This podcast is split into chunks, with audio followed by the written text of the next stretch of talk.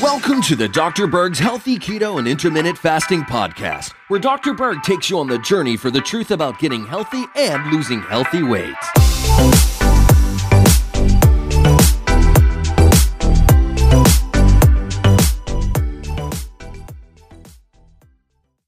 Warning, you may never eat bread again after watching this video. Now, I do know that even at hinting at this idea of taking away someone's bread can stir up a lot of upset, emotion, resistance, etc. But I just want to challenge you to watch this video because the question is why do people love bread so much? I mean, what is it about the bread that is so special that people like so much? Well, you're about to find out that there is a huge push to get everyone on this planet to eat more grains. The problem is we're already eating too many grains. There's a new term I want to introduce to you called health washing.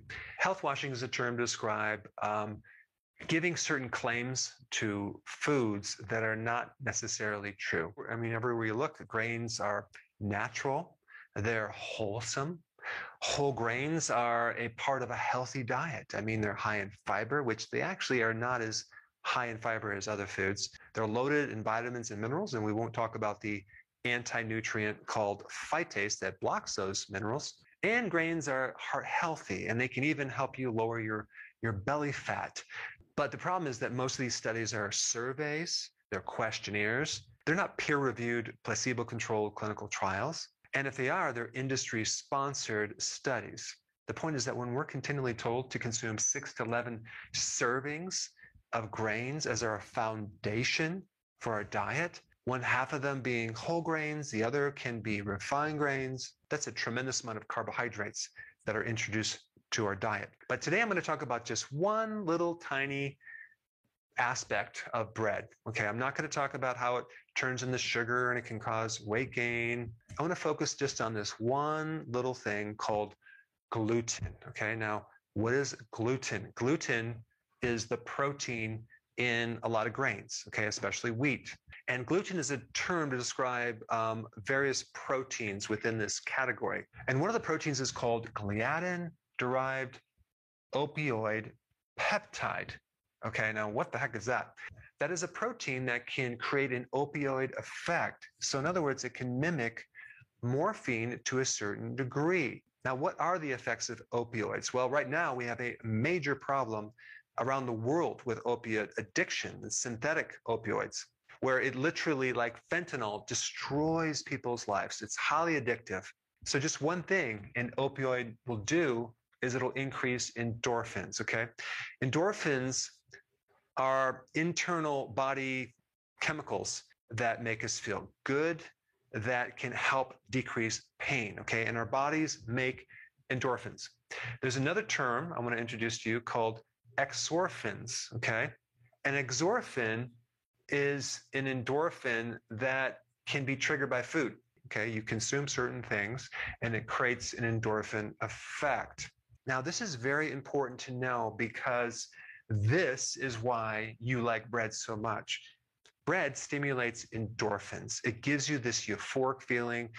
It can stimulate appetite. That's why they serve you the bread before your meal. So you'll be hungrier and want to order more food. And so the reason why people love this bread is because it's altering our chemistry. It's increasing our endorphins. Okay.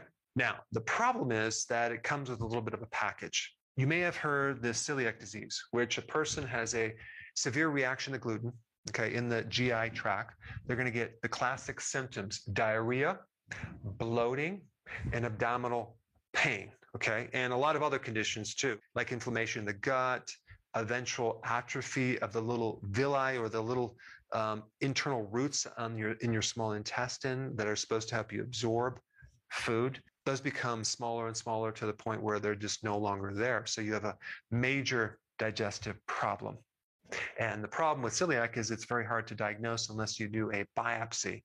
And so you might say, well, I'm, I do not have celiac. Um, I don't get diarrhea, bloating, abdominal pain when I consume bread. So what's the big deal? Well, there's something called non celiac gluten sensitivity. And this is basically asymptomatic celiac. In other words, a person will have celiac without the symptoms of the digestive tract, at least without classical symptoms diarrhea, bloating, abdominal pain. But they have other issues, okay? Because the problem is still occurring at your gut level.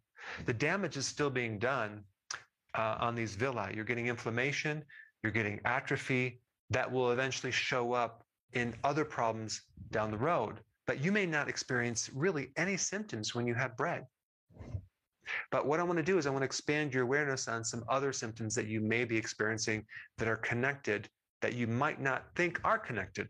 Let's first talk about the mental connection, how it can affect uh, your mental state. Well, first of all, it can create symptoms like ADD, depression, anxiety, and even autism. And I will put that research down below.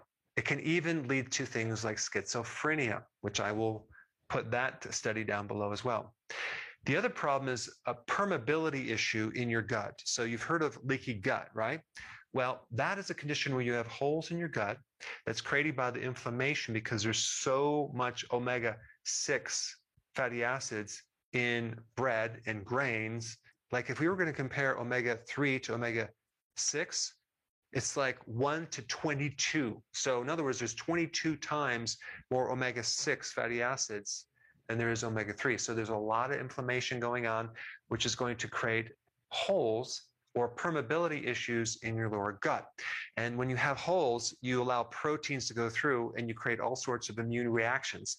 And then you create allergies and eventually autoimmune problems, especially of the thyroid, like in Hashimoto's. And then another one is psoriasis, okay, which is an autoimmune condition. So we get damage to our intestine, and then we start getting malabsorption. We no longer absorb certain things. And that leads to vitamin and mineral deficiencies and a whole cascade of additional problems, which I'm not going to get into. Another common symptom is insomnia, which leads to fatigue. You may have brain fog. You may also become anemic because you can't absorb iron. And it can lead to digestive problems like GERD, which is a severe acid reflux, and headaches and migraines, and the list goes on and on and on. Now, sometimes uh, when people live in America, they consume like a pizza, for example, and they feel very bloated, but then that bloating goes away. And maybe they go on a trip uh, overseas. Uh, maybe they go to Italy and they eat a pizza, but they don't react. And they're wondering, why can I eat grains in certain countries, but I cannot consume them in other countries like America? Well, one of the reasons is that when you ferment grains into bread or pizza dough or whatever, the fermentation, the microbes actually eat the protein. They start reducing the gluten considerably. So, for example, sourdough bread has a lot less gluten as other breads. And this is why they might not experience the bloating. And so in America, the way they make bread is they don't ferment it for two or three days. They, they maybe ferment it for like an hour or so. And so we retain the gluten. So the more gluten that a grain product has, the more you're going to have a problem with this. Now, the other point I want to bring up is that over the years, we've hybrid different grains uh, like wheat to have more gluten, okay? And this is one additional problem. And then there's also additional problems too when you enrich um, or fortify these flour products, especially bread, with um, synthetic vitamins and iron, uh, a lot of people react to that as well. Now, the point I'm trying to make is that I'm just taking one aspect of grains, and that's gluten, but there's a lot of other additional problems as well. But I think even when people go off grains and they start the ketogenic plan, one huge reason why they might even feel so much better is not even necessarily the lowering of the carbohydrates. It is the abstinence of eating these grains that eliminate a lot of the inflammation that is going on in the gut and then all the associated symptoms. So, I want to challenge you just to avoid eating bread, okay, for one week, okay? In fact, avoid all grains for one week and just see how you feel. And then the next week, go back to eating bread and grains and then see how you feel. And then compare these two and then decide whether it's worth it or not.